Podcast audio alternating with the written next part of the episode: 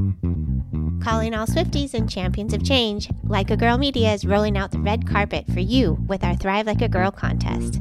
We're all about celebrating powerful women leaders who inspire us to dream big and push boundaries. And who embodies that spirit more than Taylor Swift herself? Here's your chance to see her live in concert. We're giving away two tickets to Taylor Swift's show in London on Saturday, June 22nd. Imagine being part of the magic, all thanks to Like a Girl Media. Entering is easy. Subscribe, share, and show us which episodes inspired you the most.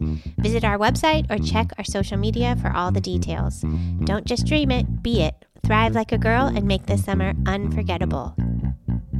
Contest opens globally, mm-hmm. void where prohibited, must be 18 or older to enter, no mm-hmm. purchase necessary. Mm-hmm. Subscribe and share with hashtag Thrive Like a Girl and tag us at Like a Girl underscore media for entry. Unlimited entries means unlimited chances. Winner chosen at random after contest closes May 20th, 2024. Will be notified via DM. Make sure your profiles are not private. Check full rules on our site. This is your shot to see Taylor Swift live. Don't miss it. This episode is brought to you by Chirpy Bird Inc. CMS's merit based incentive payment system, or MIPS, is super complex, and if clinicians ignore the program or perform poorly in it, it can result in a hit to their revenue and reputation. Chirpy Bird is proud to say that more than 95% of its clients are exceptional performers in MIPS, meaning they've maximized the score that directly translates into their Medicare reimbursement rate. Chirpybird offers their audit proof services to practices of all sizes through an affordable monthly subscription that includes unlimited access to a regulatory expert who guides them in knowing what data to track, how to create workflows that make capturing that data easier, and ensures that they submit it all to CMS on time and performing at its best. Contact Chirpybird today or learn more at chirpybirdinc.com. That's chirpybirdinc.com.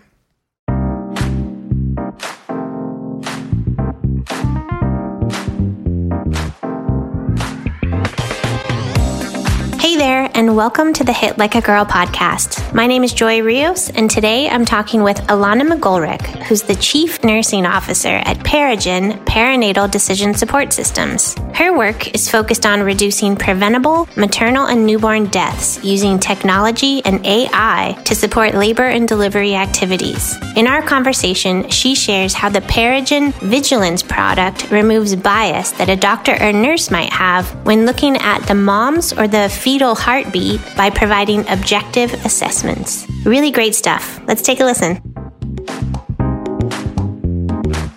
Thank you for joining me today, Dr. McGolrick. I'm really excited to get to know you and your place in the healthcare system a little bit better today. I like to kind of premise by saying healthcare is complicated and it kind of doesn't matter how much you know or how much you've learned. There's always more to know and more to learn. That's one of the beauties about working in this industry. We liken it a lot to like a 3,000 or a 10,000 piece puzzle that we're all trying to like figure out. Can, you know, we each hold a piece and is there a way that we can make the connections and hopefully get farther faster in what our long term goals are? So, if you would please take a moment to introduce yourself to our listeners and let us know, you know, a little bit more about you and your place in the healthcare ecosystem. My name is Alana McGolrick. I'm an RN. I've been in labor and delivery in the space of perinatal for a long time, so approximately 25 years. I did stay in the service line that I enjoy. Some people laugh because I never wanted to do any other kind of nursing. So I've been fortunate enough in my career to have spent that time, you know, growing my career pathway in this uh, special population. I currently work as the chief nursing officer at PeriGen. We have a artificially intelligent powered early warning system that's applied to the laboring patient that helps read the fetal heart events, trends, uterine activity, your progress in labor, and also helps to graph and trend the maternal vital signs and assists the clinicians at the bedside with decision making with relation to the entire clinical picture of the patient. Holy cow. So, a really important piece. like really good things happening. Yeah. Yeah. So that's a big conversation. There is a big conversation going on around like maternal and mortality rates in the US and certain like demographics and, and people in our country. Can you speak to that? You might be a little bit more well informed and have your finger on the pulse of like what people should know if they are not already aware, and maybe also what you're you guys are doing. Like, what is your place in that? Are you helping to support, you know, making those outcomes better? So, unfortunately, despite the fact that we have access to some sophisticated and high level medical care here in the United States, we have a national, nationally rising maternal morbidity and mortality rate, which would be shocking to some nations because you would think that in the United States that our patients would not be dying during childbirth. And we're finding that 50% of those outcomes are actually preventable. So our moms and our babies should not be suffering or outcome um, or having some sort of severe injury related to the, the childbirth process. In the past, we actually treated childbirth and pregnancy in general as a wellness state. And unfortunately, we've had to shift to more of an illness state and look at those specific issues that are complicating our pregnancies these days. So we have, you know, one is advanced maternal age. Our moms are waiting a little bit longer to start their families beginning their careers and just taking some time to themselves prior to planning to have children. So that is the first thing that changed. Second is we're seeing access to perinatal care is really lacking. So, and that can be almost specifically related to their demographics. So we are seeing that moms of African American descent are three to four times more likely to suffer an obstetrical hemorrhage, which is a severe complication of childbirth. We're also seeing that services in rural areas are being reduced to the point where we don't have access to a hospital, even in those rural areas. And so, you know, in some cases, people are traveling 100 miles to receive any type of care outside of a perinatal space. We're also seeing that our moms are much sicker.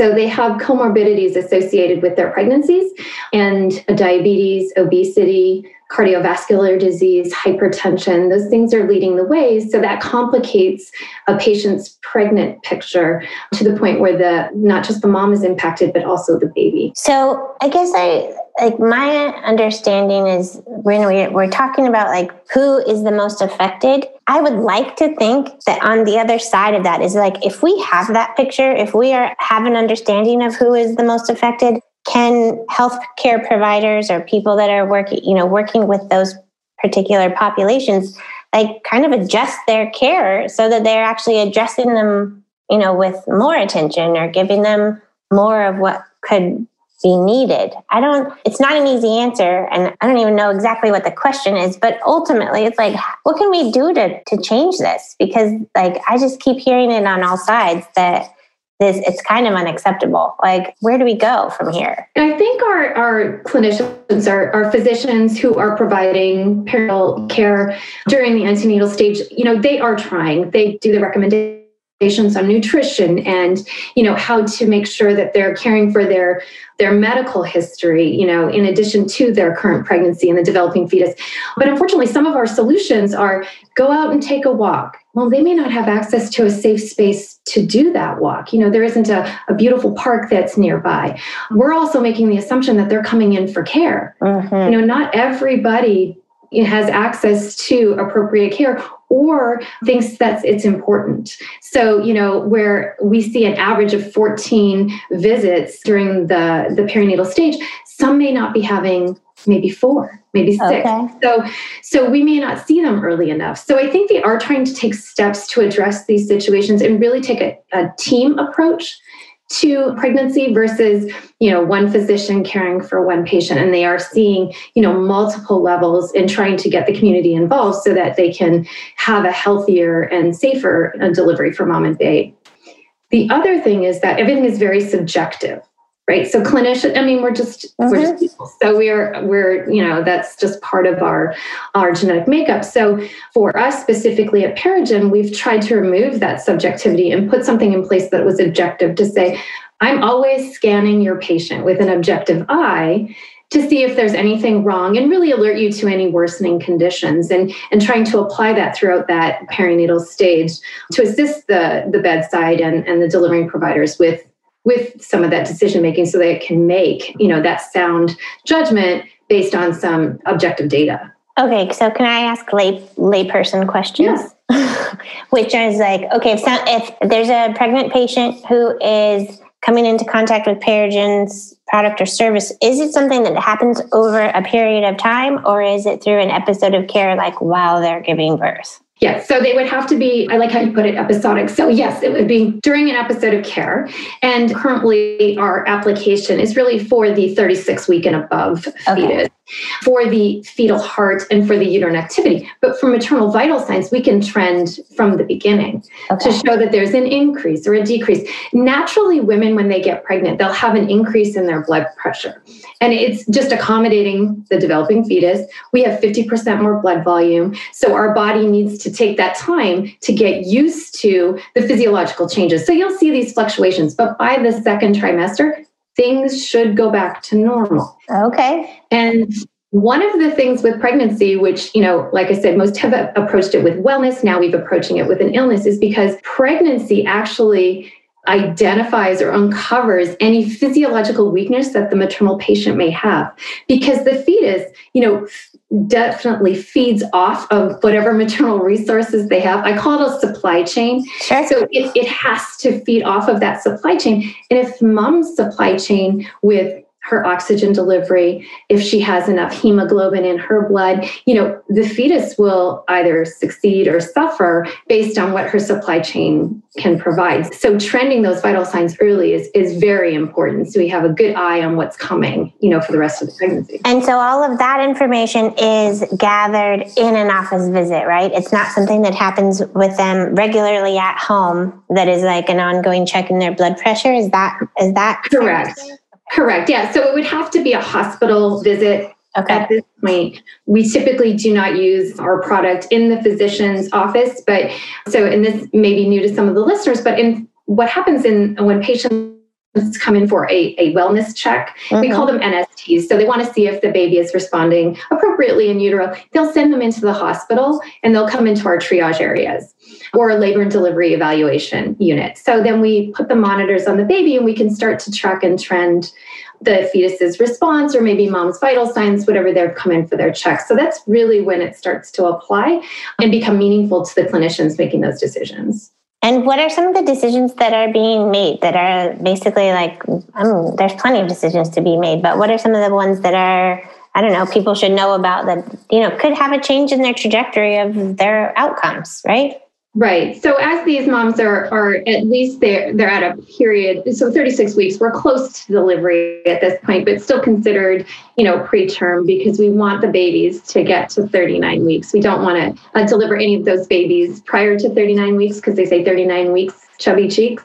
So we sure we get there. But if they're coming in prior to for those evaluation checks, it could, you know, mean that there's an imminent delivery that needs to occur, or if those moms need to be watched for any medical issues that they may have on board, because all of those ones that I mentioned earlier, like obesity, cardiovascular disease, diabetes in particular, and then of course hypertension, they all impact how that fetus will grow. So if we see any changes with the baby, or if there's any issues going on with mom and she's not tolerating labor anymore. You know, they need to make that decision whether baby's better inside or out.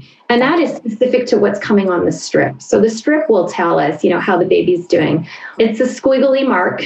I always laugh because we're just reading. That's how the baby tells us if he wants in or out. Really? And in our system, we'll tell you, oh, that's an acceleration, that's a deceleration, and decelerations are bad. So we want to make sure that the baby's tolerating those decelerations. So you want a squiggly mark. You want it to be more squiggly than straight. Yes, we would like to see more squiggly. That's exactly what it is. We want to see, like, I call it the scratchiness. You know, when you see new grasses growing, you know, it's up and down and up and down. That's exactly what we want to see on the strip because that tells us that the baby has an intact central nervous system and that he is well oxygenated at that time. Gotcha. Okay, so sitting from where you sit and considering everything that's in your brain and what you know, what do you wish people knew? Like if you could just like impart them with some knowledge or you know, either factoids or just like things that might be, you know, empowering to them, what would help you in your job be easier if they knew X, Y, or Z piece of information? I do like this split personality thing. When, as a labor nurse, you know, someone who's been clinical for so long, I want my moms to listen to their bodies. They're the first ones. They know their babies. They know if that baby's not kicking as much or moving as much. They know their sleep and wake cycles. And they also know when they're not feeling well. So I've been a firm believer. I've taught everyone that I've ever had the opportunity to be a preceptor for that you trust your mom if she tells you something's not right, something's not right. And you have to listen to her because physiologically she's experiencing it and we're just taking in that data. Uh-huh. And then as someone who's now, you know, had the wonderful opportunity to work in a space with artificial intelligence and and the IT world, which some people teased me because I was very clinical. And then I came over to this side and went, wow, we can do this. Like it's like seeing inside the uterus, which I do a national webinar series called the Invisible Patient series. Okay. Because you can't see the baby. Uh-huh. And so for me, it was always we have two patients. We don't just have one, and one is invisible. And so for me, the AI technology gave me the opportunity to actually have that see okay this baby is telling me what i'm seeing i can take that information and so and make really sound clinical decisions and not feel like i'm just going on maybe i don't know for sure you know because we are the eyes for the clinic, the delivering clinician. So we have to call them and say, I need you here now. And now we can say, I need you here now because, and take a look at this. So I think in both those worlds, that's probably what I'd say. Okay. Now, what are some of the things that you teach? Because you're doing, it sounds like you've been really busy with speaking engagements and all kinds of stuff. What is your rotation? Like, what are the things that you're speaking on? I'm sure that I'm not hitting on them. So I want to like give you the opportunity to tell, tell me. So my first passion is fetal monitoring. So I, you know, I'm a self-professed geek. I love everything about the physiology that comes along with a developing fetus. So my team would probably be laughing right now, saying, "Yes, every day we get some sort of like blurb on fetal um, heart rate." Um, so that's what I've been able to do here at um, PeriGen. We've been offering the Invisible Patient Series almost on a four-week basis. I do a complicated topic that involves the maternal and fetal response to that complication. We provide it free to anyone that wants to join. We've had all the way from Canada, Hawaii, right across the United States joining in on those webinars and we do a strip review. So in my world doing a strip review is is a lot of fun because okay. you get to see the fetal heart and how it's responding to like an abruption or obstetrical hemorrhage or even just a, an easy diabetic patient who's in diabetic keto acidosis. So it's really nice for us to go through those complicated cases because we don't always see them in your clinical practice. You just may not ever have one. So it's nice to see that. So those are webinars aimed at providers more so than patients. Is that accurate? Yes. So these are, yeah, our target audience is the RN, the MD that are at the bedside clinically practicing or just in the space, you know, that work in OB. And uh, so they, they are pretty clinical in nature. I, I think we probably scare some patients. they saw that, but they'd be well informed. right? Yeah. maybe maybe take away some of their fear factor if there happen to be any complications. With, right. Yes. Yeah. My marketing manager was pregnant this year. She just had her baby um, right before Thanksgiving. And so she was, you know, well versed in a lot of complications. I mean, so the, to the point where she's like, I'm not scared anymore. She goes, You guys know what you're doing. Oh, well, that's good. Yeah. That's great, actually. Well, so did you always know that you knew that this is what you wanted to do to a degree? You knew that you wanted to work, you know, in the OB space or like maternal area. Like, did you know when you were 10 that this was, you're like, I want to work in healthcare and I want to help with babies and moms? No, I don't have a nice story. Like most nurses are like, oh, I put band aids on my teddy bear. No, I just, you know, when I was a senior in high school and they said, you need to apply to university, I went through the list. Yeah. just check nursing. And that's. Really? You did an eeny, meeny, miny, mo? I did. adventure? That is hilarious. I knew I didn't want to be a school teacher. Okay. So that was eliminated. And I thought, if I went into nursing, I would have a job when I came out. And so it's everywhere. It's obviously yeah. something you can do anywhere and wherever you are in the world or the country. And it's definitely right. something that's needed no matter what. Like the need's not going away.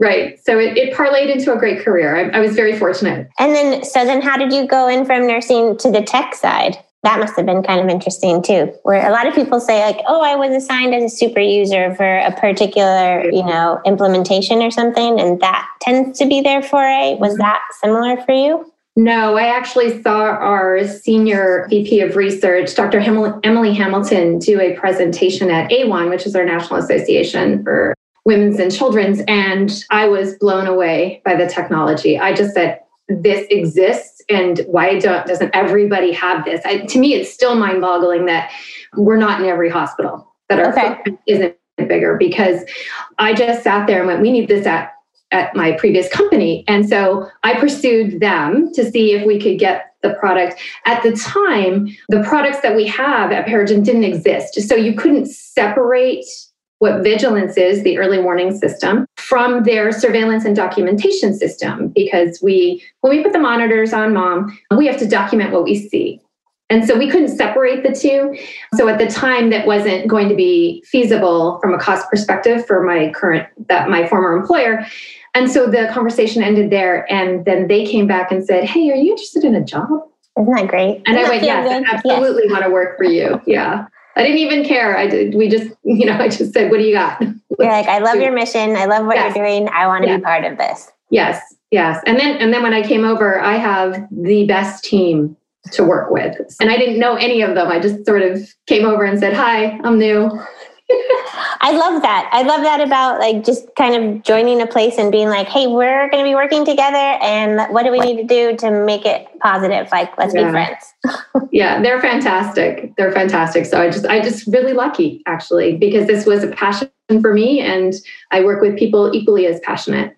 Oh, that's great. Well, so if you could speak to any of the strengths from your team, like what are the things that they do that make it all worthwhile? So I'm responsible for the clinical side of PeriGen. So my team are all certified RNs. They have only worked in OB.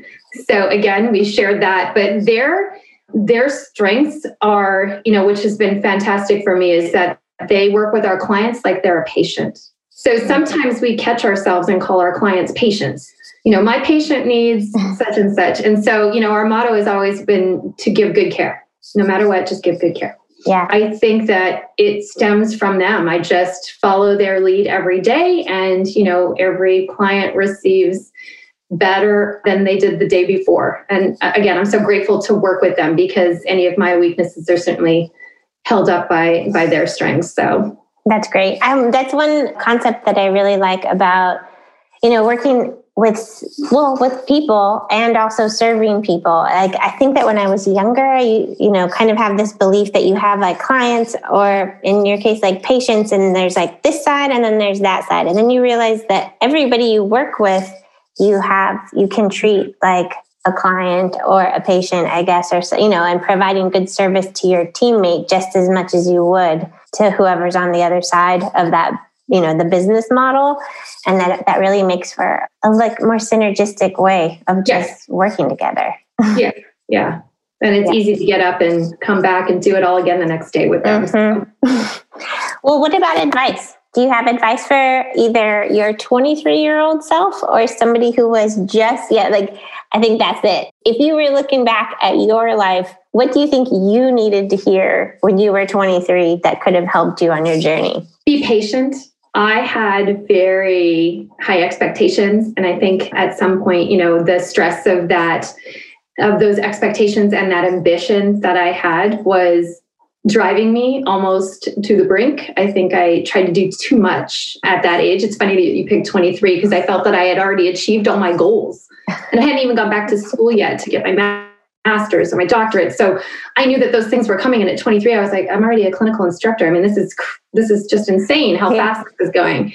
So I think patience probably would have been, and to appreciate every interaction that you have with your with your patients and with your colleagues that you're working the floor from i still to this day recognize those mentors that took me under their wing as a baby labor nurse they taught me everything and i still see them to this day and I will forever be grateful for the patience that they showed me and the kindness that they had showed me at the time. So, and then I've been lucky to have multiple mentors along the way that really built my career. So yes, patience probably would have been the best thing. And do you think that that also touches on like endurance or even like patience with yourself here? Because you're like, I thought that I I have this list of goals and I've achieved them all. So okay, I'm done. Or do you feel like that? Do you think that that's more like there's opportunity that you didn't even know existed that you probably like as a 23 year old how would you know to even look for something? Like it's it's like the patience in kind of waiting for the right timing i guess for things. Yeah. I felt i mean i never would have expected that i would have ended up in it right. So that was a surprise that I was so enamored and so interested and driven to get into the IT space. Now, I'm not technical, so I you have to understand enough about the product in order to teach how to use it. So mm-hmm. I don't want to misrepresent. I am not a technical person, but I always thought that my path was going to be in administration and I would be running a hospital. I mean, I, that's where I thought I was going. And then to have that detour and to take that risk, I left a position that I had been in for some time. And so to leave that comfort zone, enter into something brand new, and have no idea what they were talking about. so I had to be a, a beginner all over again. That was that was hard for me. Yeah. That is yeah. a hard thing to do. But I think that it's one thing of like trusting yourself of like, you know what, you have a skill set and expertise and knowledge in an area that even though, well, that can be applied to this new thing. You right. Like I think right. that your perspective, especially from nurse, even though you may not be the developer or the coder, like creating the software, you know, behind the AI that's going on, you know, you can certainly inform either the patients or like just like the experience of how it could go, yeah. you know, of like Yeah, that's been very helpful, thank goodness, because that's what they hired me for. It wasn't because I could write, you know, script. Right. it was does this script work, you know, right. in the clinical world? And and so it's been nice to use my years of experience that way. And, and then certainly being in an administrative role anyway as the as the CNO, it helps to have all that to fall back on administratively. Absolutely. Mm-hmm. Absolutely. Well, I guess I just like if there's anything burning on your chest that you feel that people should know, I like I almost feel incapable of asking you the question, right? I'm just like, what is it? What's your message? I want to hear because I think what you do is so important that you know anything we can do to empower either our listeners or audience, I'd love to to have that opportunity. So, before we wrap up, is there anything that's like burning on your chest? I think for for me, I don't know if it's burning, but what I find when I'm out in the hospitals talking to you know our target audience, which is the RNs or the the delivering clinicians, is that they give artificial intelligence in healthcare a chance. You know, part of my presentation to them is you are using AI every day. I'm like, who has the smartwatches? Mm-hmm. You all have a smartphone. Do you use some sort of map application to get from A to, you know A to B? And everyone once that light bulb goes off, I think their acceptance of technology at the bedside, you know, starts to at least their mind starts to open, right? Yeah. Otherwise, I do feel like, and it's just an, some old thing, but you know, people don't like change. Sure. So you're coming in with something new, saying this is this is really great, and it's this newest technology, and they just look at you and go, "I don't want to change." Yeah, that would be my message: is that just give it a chance. We have AI, or we have technology at the bedside already. You just don't even realize you're using it. Right. And I think to your point, just understanding of like how much farther, faster you could go by right. letting it in. I mean, I experience my own reservations, not not about your guys' technology at all, but like when people talk about this metaverse stuff, I, I'm pretty hesitant. Right. I don't want to be there actually. Yeah, I appreciate like, it. yeah, I'm like the future. It's it's in that sense of you're like, oh, if everything's going to be like wired and connected through technology, like there, I think it's fair for people to be scared to a degree around like, well, what does that mean for you know our day-to-day life but specifically in healthcare and specifically when it comes to the health of you know a mom or, or a baby or you know just like creating better outcomes for people. Like i feel like whatever tools and resources that we have at our disposal we should use. Absolutely. Mm-hmm. Absolutely agree. And I think that if we can reassure those that are caring for our patients, you know, who have hands on, that they won't be replaced, it's actually, you know, the exact opposite that they do need a subject matter mm. expert to make those decisions, to appreciate the whole clinical picture, because in the end, it's just a calculator. It can't see what you can see. It can't touch what you can touch. Right. So I like to, that's also part of our message is that we still need you. Right. So in addition to yeah, I can see that that being the fear of like, hey, if I implement this, it's there goes my job. What do you need me to do? Right. Yeah. yeah which isn't which the case. Is the exact opposite because, you know, although the machine is telling me what it sees, it doesn't know that the patient has diabetes. It doesn't know that the patient is, you know, six centimeters and feeling pressure. It has no idea. Yeah. It's only as good as counting the boxes and, and graphing what data is coming in. So it still requires that clinician at the bedside. Someone still needs to labor the patient, and someone still needs to call the doctor when it's time to deliver. So it's not going to change. We need more nurses. Right. Yeah. Right. You can put that out there. We need need more nurses. We're going to have a million nurses who retire by 2030. We're, we're just going to be crushed. And not only that, they have a they have a pretty significant like mental burden. So if you're helping them to make decisions, and I know that like people everywhere are struggling from decision fatigue, and if your service and product is like set up to help them make decisions that are more accurate and you know faster and get them farther along their journey so that they can like save their brain space for something that's actually you know some, something that ai can't do to your point right right. It, and it just reinforces what they're seeing. So that the naked eye can't see everything no. you know and we're infallible. So i just for them it's it's just another tool in the yeah. chest well, thank you for this. I definitely feel like I am learning, and that's just part of this whole. Like, I'm like, there's so much I don't know. This is an area that I am, as you can tell, I'm just like, ooh, this is new stuff for me. I mean, on a personal note, like I've never been to a birth. I've never been in the the room where that sort of stuff yeah. happens, and so I'm just like, ooh, tell me everything because I feel really naive. So thank you for sharing. welcome. You're welcome. It's fun.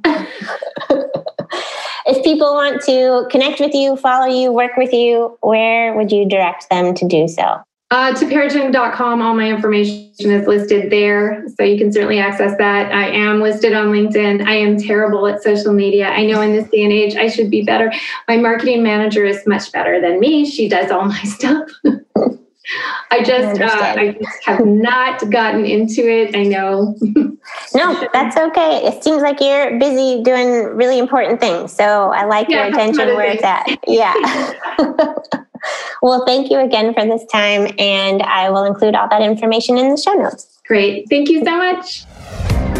Thanks for listening. You can learn more about us or this guest by going to our website or visiting us on any of the socials with the handle Hit Like a Girl Pod. Thanks again. See you soon.